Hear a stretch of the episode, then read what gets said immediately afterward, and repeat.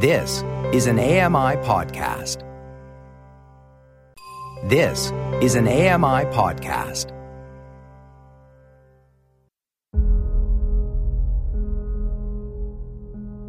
Welcome to Voices of the Walrus on AMI Audio, where professional readers give voice to articles from Canada's best general interest magazine. I'm your host, Roger Ashby. Naming a pet isn't the best idea when they're eventually going to be lunch. Norma Wick reads Empty Nesters by Yasuko Tan. Yasuko Tan is a novelist and short story writer based in BC. Her best selling memoir, Mistakes to Run With, was published last year. I'm Norma Wick. This is a first person account titled Empty Nesters by Yasuko Tan from the May issue of The Walrus. I'd do anything for love.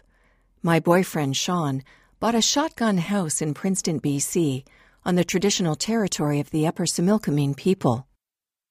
I'm learning to love the small town, roughly four hours by car from Vancouver Island, where I live. I'm learning to see beauty in the old copper mine, in the abandoned cabins that stand in waist high weeds, though I've always had more of an affinity for cities. Concrete, hard, even surfaces that leave nothing to the imagination. When I visit Sean, he gives me pointers on catching frogs and grins when I plop one into the bucket with my bare hands. He has a penchant for unusual pets. Chickens, he said one day. By then, we'd co parented four cows, a water beetle, and a Rocky Mountain wood tick we kept in a pill bottle. He asked if I'd seen the photos he'd sent me. They're so cute, you're going to love them. We returned to his place late one afternoon with the first two chicks in a thrift store cage. I named them Eyeliner and Crybaby because Eyeliner looked made up, and Crybaby's black markings reminded me of teardrop tattoos. Sean's idea of a joke was to name the third Drumstick, the fourth Satan, and the next three after world dictators. As with alcohol, when it comes to chickens, it can be hard to know when to stop. The next 20 birds, acquired over the following weeks, didn't have names. They never would get names. The yard was soon a mess of uprooted bean plants and trampled peas. The backyard pond, once crystal clear, was now murky and empty of frogs, which had been swallowed whole by another of Sean's additions, two mandarin ducks. Princeton is a down to earth town. People live and let live.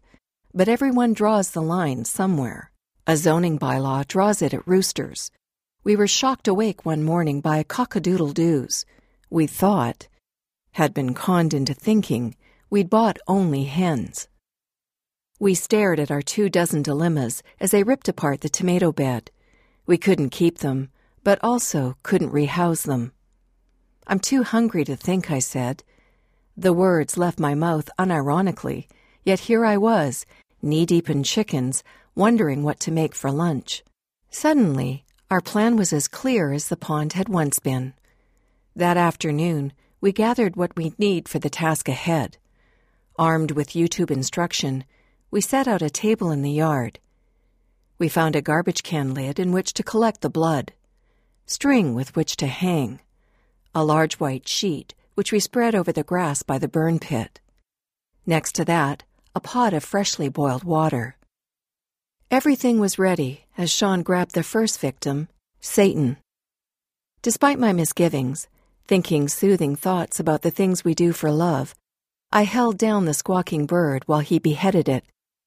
Next came Mao, then Stalin, and later those without names, each tied upside down by their feet afterward to the lowest branch of a small hazel tree.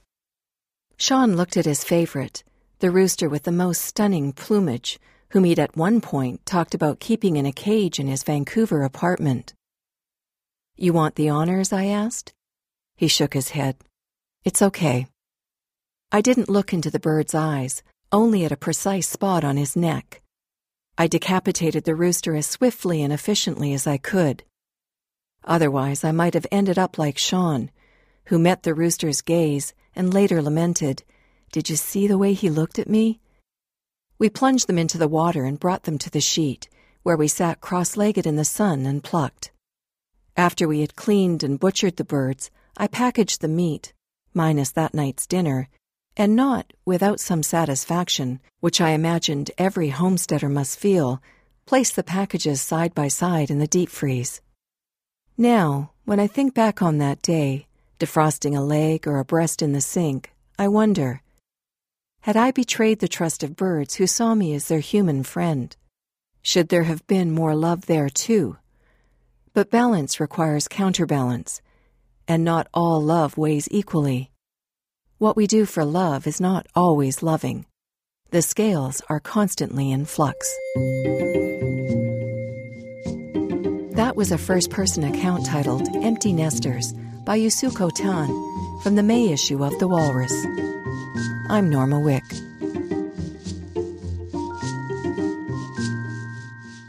You've been listening to Voices of the Walrus on AMI Audio, produced by Don Dickinson, audio engineering by Sam Robinson and Bill Shackleton. The manager of AMI Audio is Andy Frank, and I'm your host, Roger Ashby. If you enjoyed this podcast, please consider giving us a rating and review, and subscribe for more.